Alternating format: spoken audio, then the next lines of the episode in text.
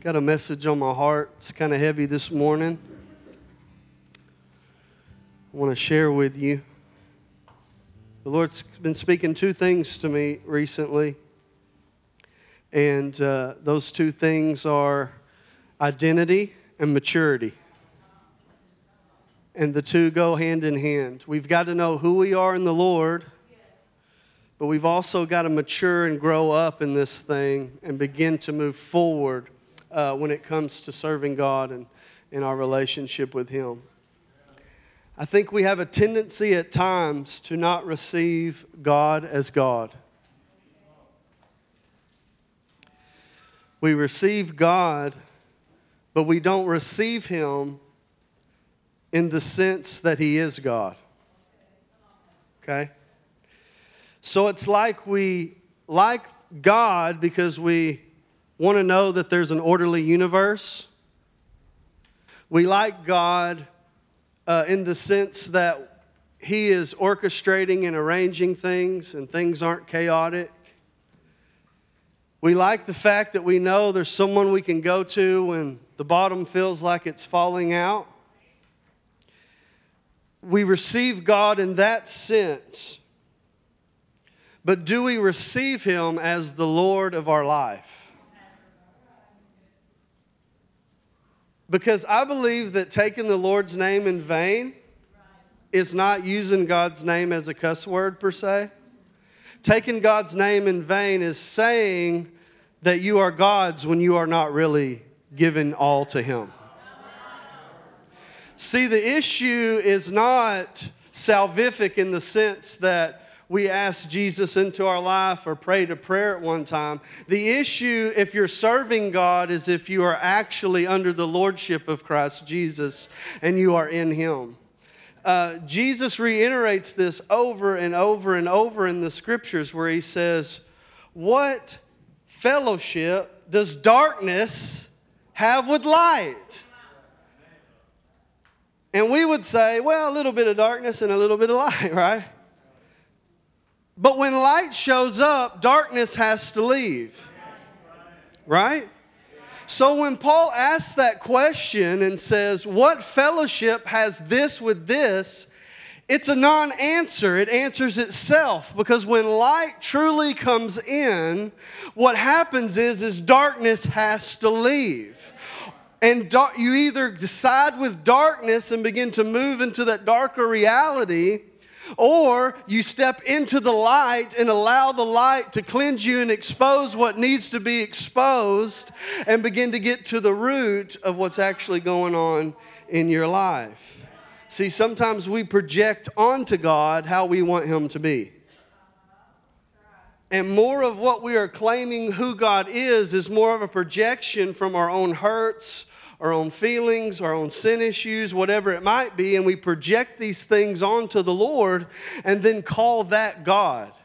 But that's making an image after your own self, not after the uncreated God. God is the only entity in the universe that human hands or hands of any nature have never touched. So it's saying that the creation gets to tell the Creator who He ought to be and what He ought to do. So that when we come into true relationship with God, it's not that we always understand what God's doing. It's not that we're not all, sometimes baffled and say, God, what are you doing? But we've come up under the covering of this statement, God, you are in charge. And God, I'm going with you. I, I, I'm following you. We don't get to choose who God is. It's like a potter. It's like a, the potter and the clay uh, analogy. It's like if the pot turned around and said, hey, what are you doing back there? Like, like cut it out.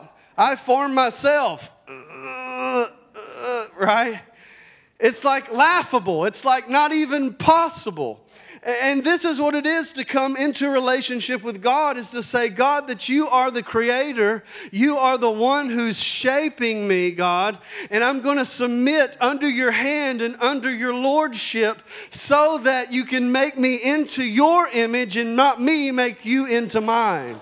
See, we've got too many church folks trying to make God into their image, and we've created a God that's okay with everything and not a God who is has standards, who has morals, who is one that is trying to, to, to have our best interests at heart and trying to make us flourish and whatever. And we step out of that goodness and out of His creative hand, and we step into this other thing that would say, God, here's how you ought to do it.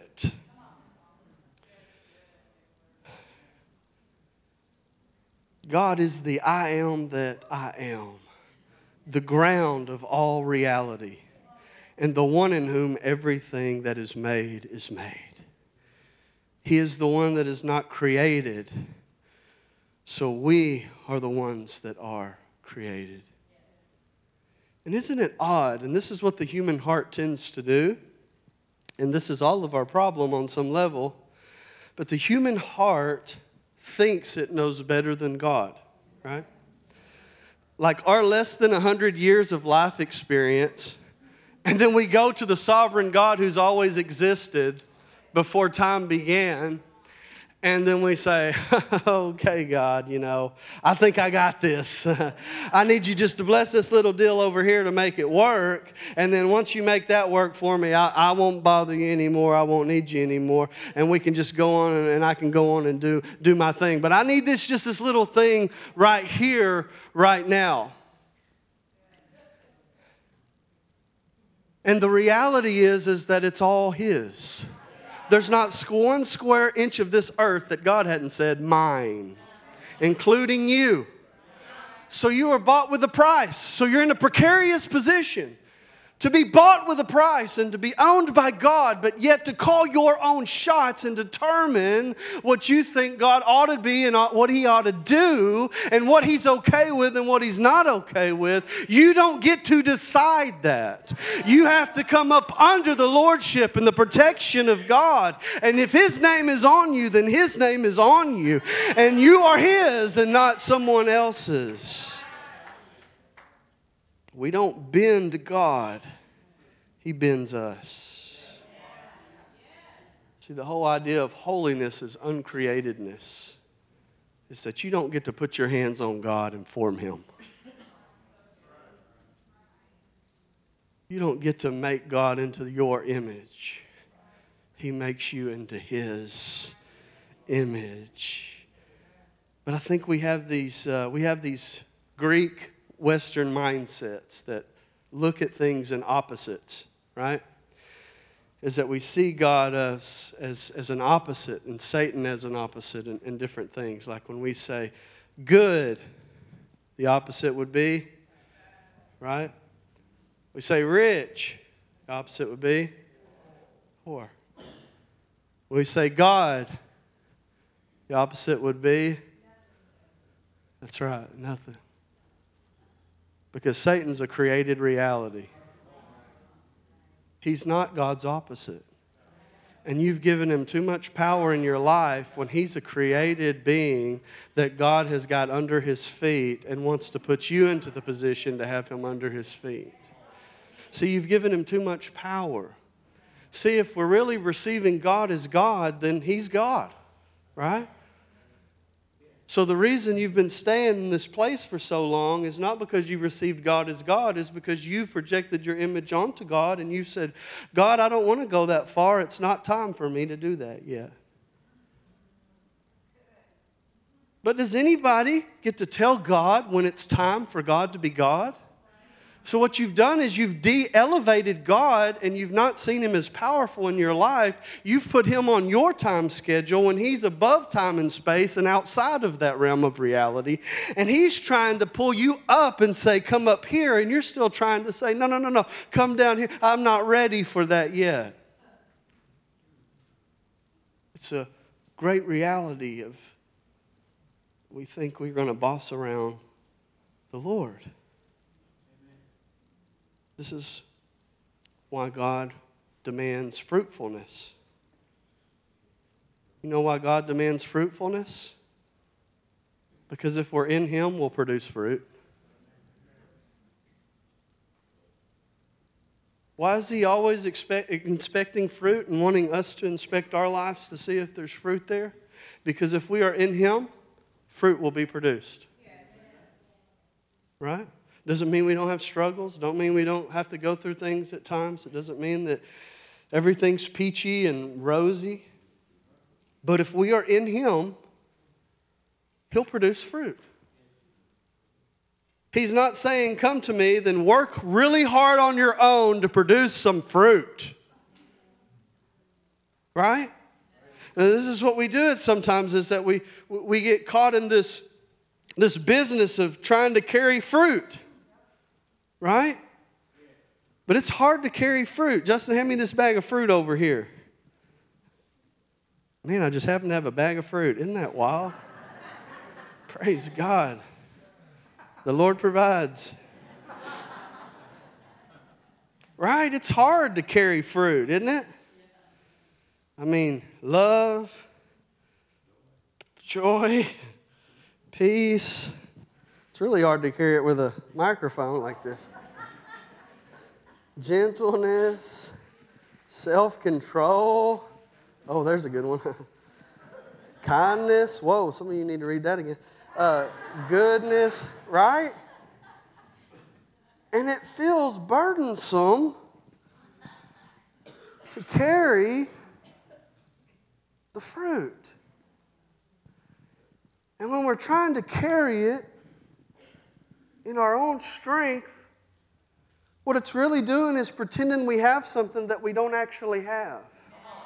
Because a tree doesn't carry fruit, it bears it. And what happens is, is we get into this place of comparative righteousness.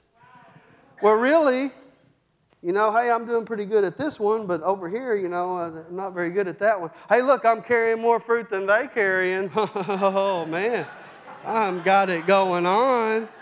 Yeah. Yeah. I, I got it going my way. Look at all the, I can carry six, well, five fruits. And they can only carry three. See, this is what happened to the first century Jews as they began a fruit-carrying contest. Who could carry the most amount of fruit? And whoever carried the most amount of fruit must have the relationship right with God. But if you're carrying fruit, that fruit's already been picked. And it's on its way to death. The only thing living of real fruit is fruit that's actually connected to a tree. Fruit that's actually bearing naturally the way God had intended. So God is calling us into his lordship and into his covering and into covenant with him where we are his and, and he is ours.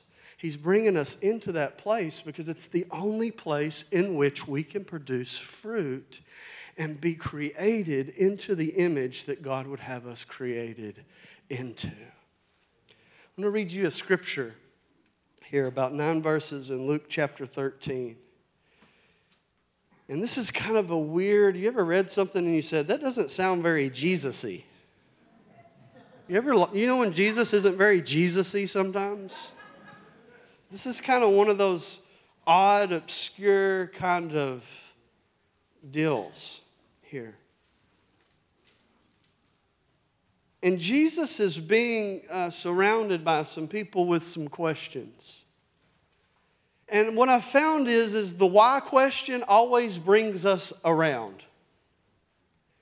The why questions always lead us to the Lord to ask him, uh, why did this happen or why did that happen? The, the, the whys bring us close. But if you'll notice something about God, he rarely ever answers why.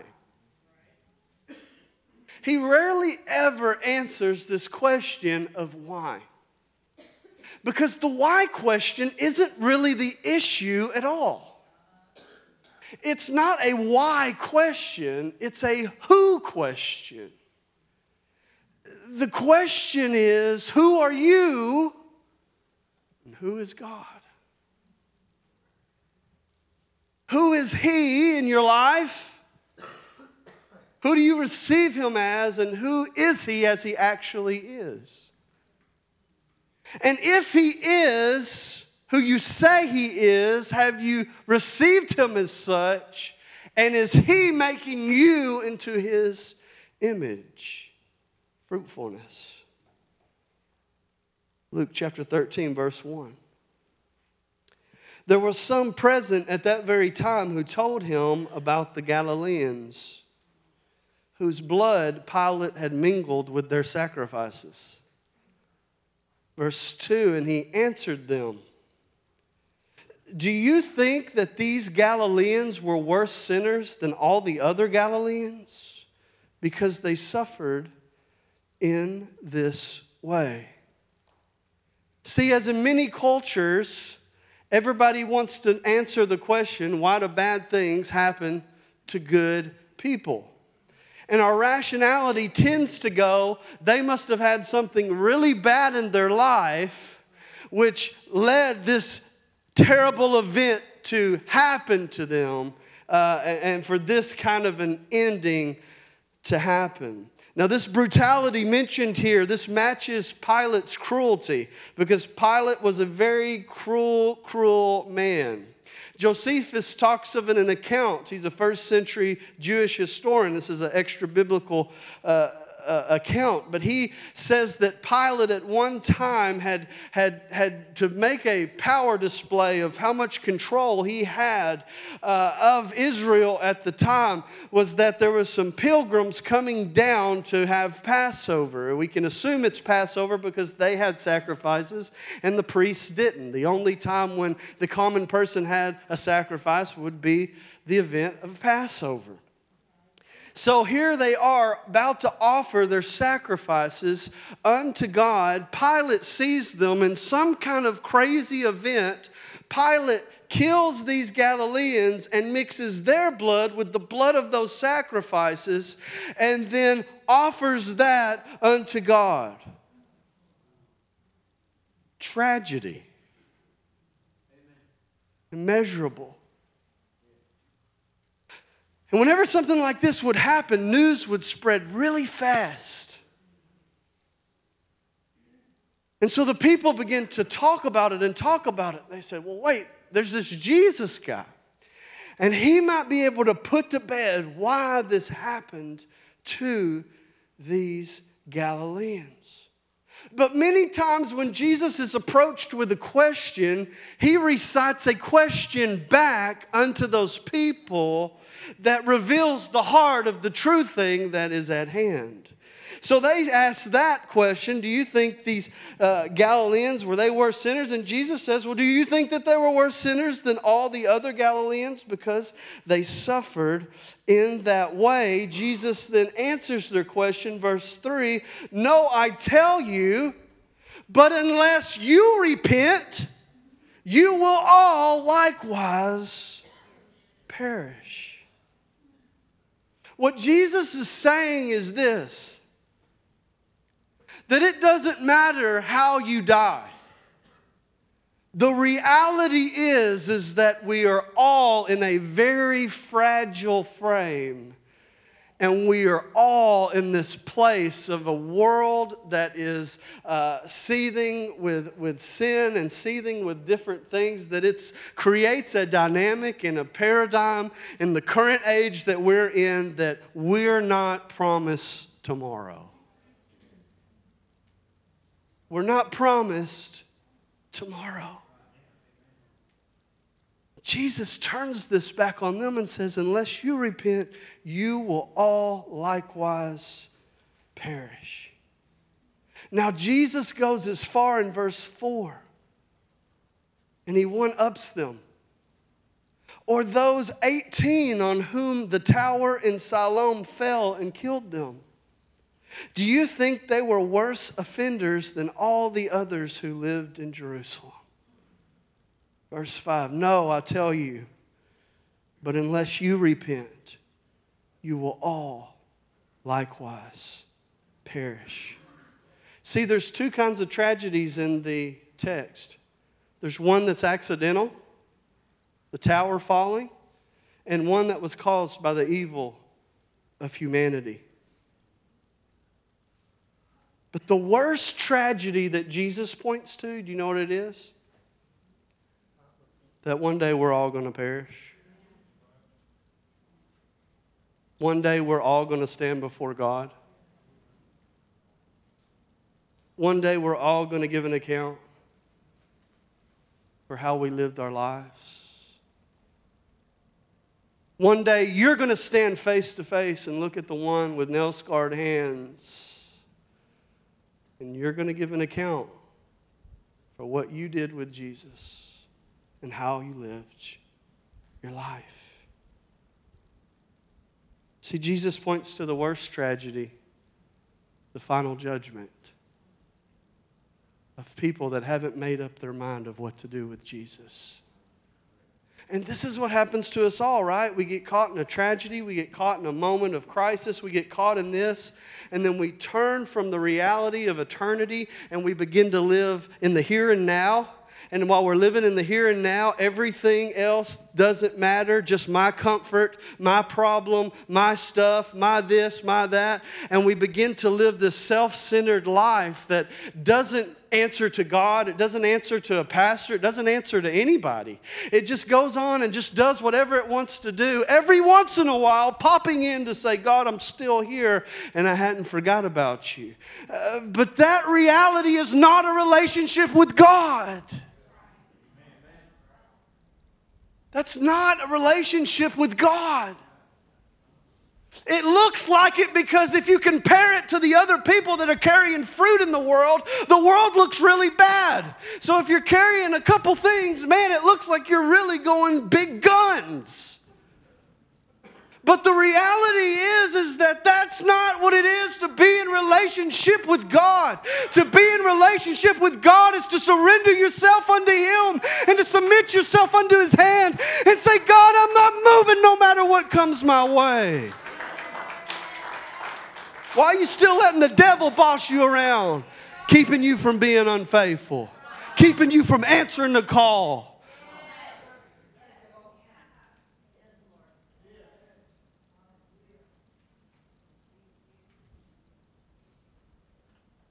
Never seen such an offended generation. You know why you're offended? Because you've got so much flesh left to offend. Dead men don't get offended.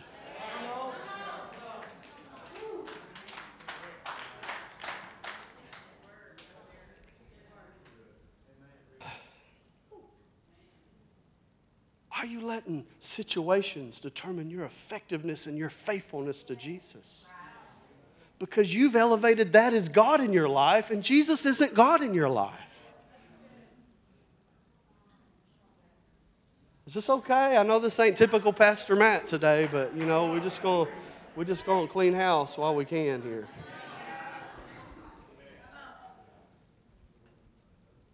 This is what it is to grow up in the Lord. This is what it is to grow up in the Lord, is to take an honest assessment of our life and say, what's really controlling me? What's really controlling you? Man, when I got saved, nobody had to tell me to go to church or encourage me to go to church. Kidding me? I get to worship Jesus. I was the first one at the door. Last one to leave. I'm going to beg people to come to church and worship King Jesus? What's really in here? Then what's really in here? Really? Is God that weak and powerless? You know, I've learned something about a lion. You don't have to defend a lion. You just turn them loose. And everybody's answering, everybody's got, you know what the why question does? The why question puts God on trial as if He's the one that's not innocent.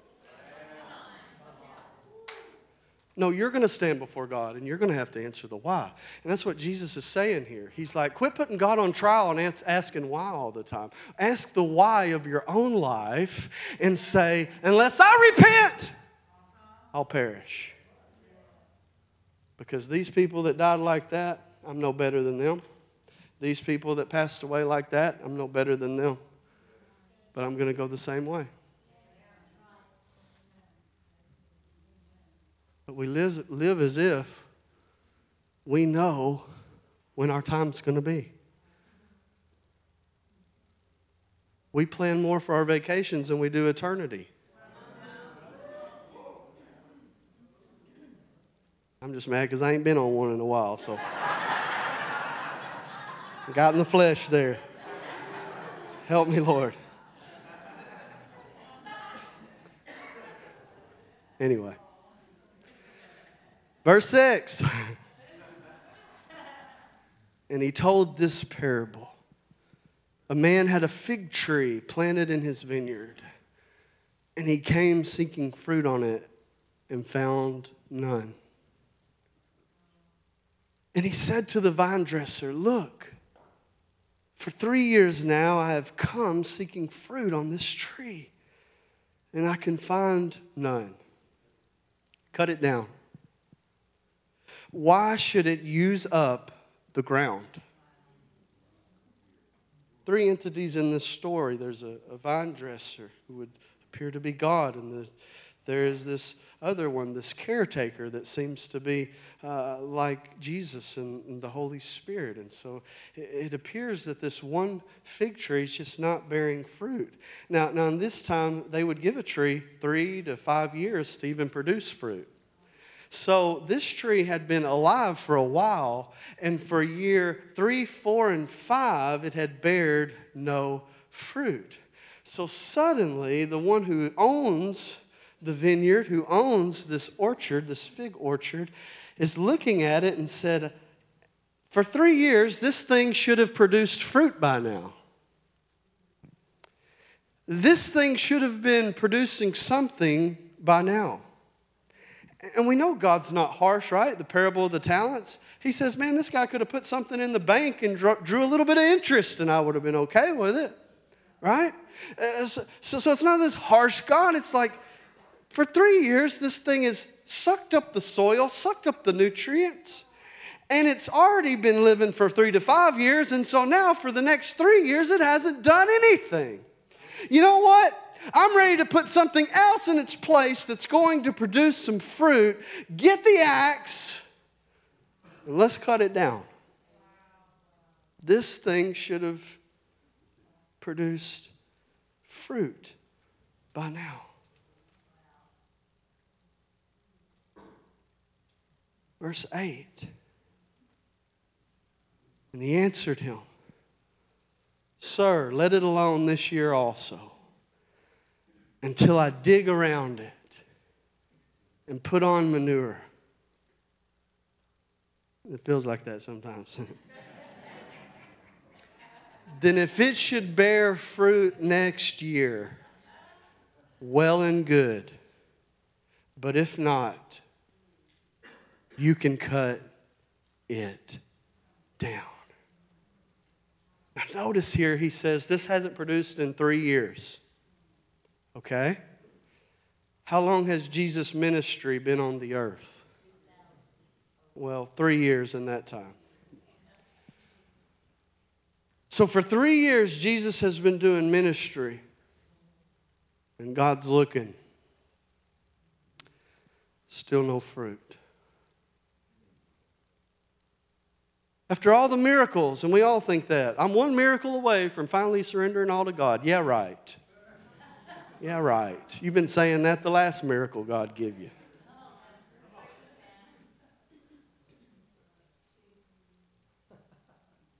Been doing miracles. He's casting out devils. He's telling them the ways into the kingdom of God.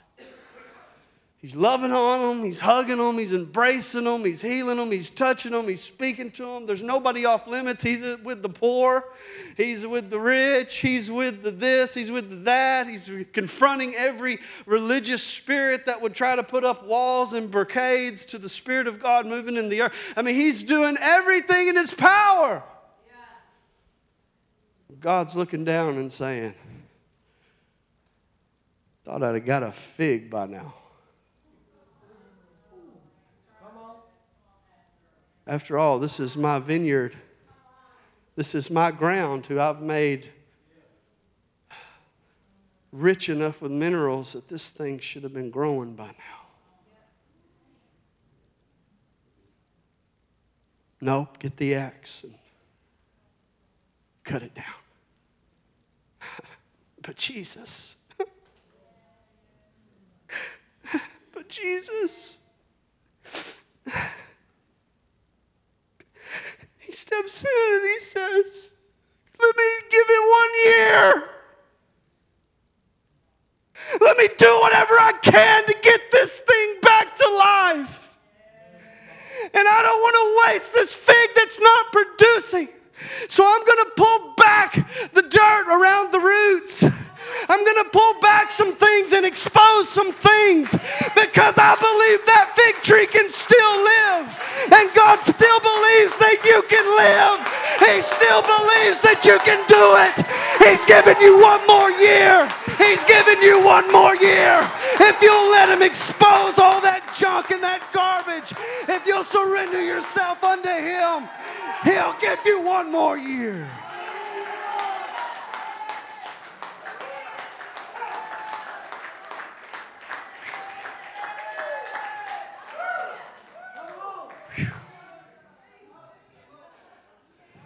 Front row's the splash zone, so if you get hit, it's just what it is. Sign a waiver next time. I don't think I'm sick.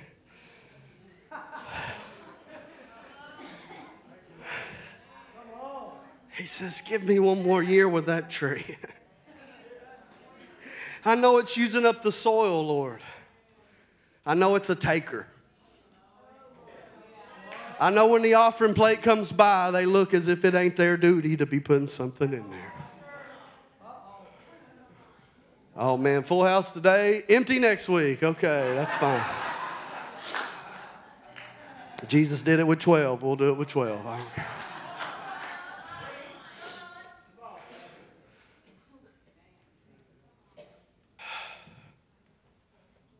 Well, the offering just really takes the wind out of everybody's sails.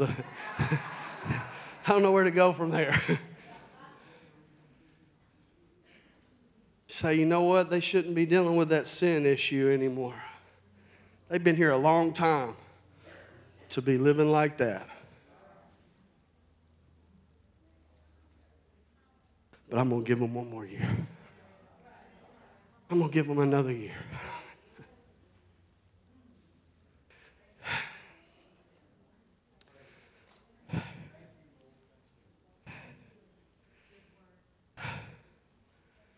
I know they ought to be done with them drugs and alcohol by now.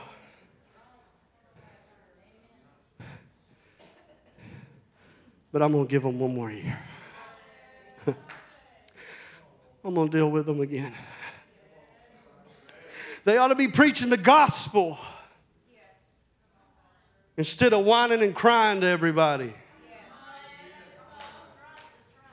But I'm going to give them one more year.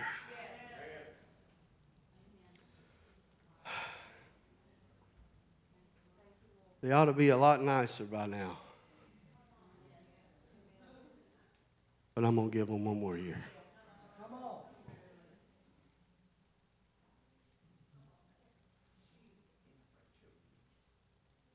I know they ain't been very faithful. But I'm going to give them another year.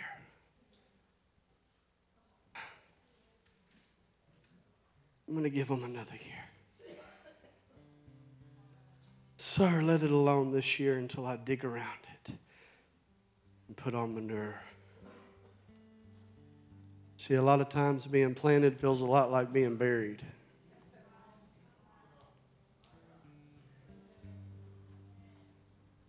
And then if it should bear fruit next year, well and good. But if not, you can cut it down. See, this compassionate gardener intercedes for more time to water and to fertilize the fruitless tree. The gracious Lord of the vineyard responds in patience. And if you'll let God begin to dig some things back in your life, if you'll let God begin to do what only He can do, if you'll come to the cross and apply His death onto your tree, just like that manure, He's going to help you. He's going to grow you. But you got to quit acting like you got more than a year. Come on. That's it. You got to quit acting like you got unlimited amount of chances and time. You need to stop. You need to grow up and get on or get off.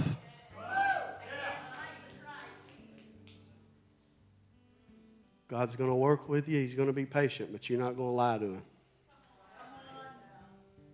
And it's time to quit lying to God and the people of God about your situation. And it's time to get it right. Time to get it right. There's too much at stake. There's too much at stake. Why wouldn't the owner expect figs from a fig tree? It would be weird to not have them. God wants to pull back and expose some things. He wants to put something dead on it. His death. So this parable ends open-ended. We don't know what happens at the end of the year. It just ends. Give it a year, okay. End. What does that mean? God's pulled you into the responsibility of, where am I going to go? Because if fruit comes, it's because I responded correctly. If it doesn't, it wasn't because I didn't. It's because I didn't respond correctly. God's got fruitfulness for you. But here's the beauty of the thing. We believe in this thing called substitutionary atonement, which is just a fancy way for saying God died in your place. So see, when you come to Jesus, you're coming to the judgment of God, where all of your sins were judged in Jesus, so you don't have to be judged anymore. So you go from darkness to light, or you go from an orphan to a son or a daughter. It's like God becomes the fruitless tree and says, I'll stand in their place where they can produce fruit again. That Jesus is the judgment of God. He's God's final say towards sin, is Jesus on that cross.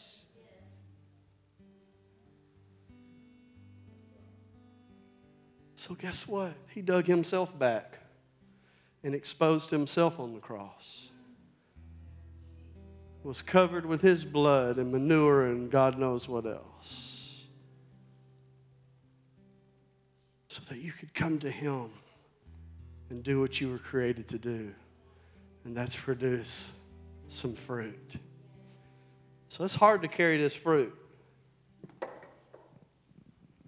you know what makes it a little bit easier? The cross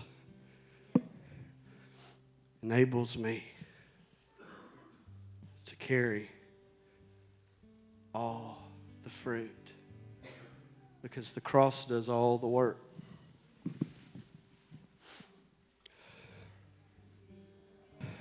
I don't know what the bag represents, so you're just going to have to use your imagination. Faith. Okay. The bag is faith. God, you're going to accomplish this by faith. See, some of you just need to put something dead on it. You need to put something dead on it, and that's Jesus' death on the cross. And he'll help you carry those fruits. He'll help you produce and bear. He'll do it. He'll do it. So you can run to the judgment of God or from the judgment of God. But if you run away from the judgment of God, it will find you. You can fall on him and be broken, or he can fall on you and you can be crushed to powder. I'd rather fall on him. So fall on him today.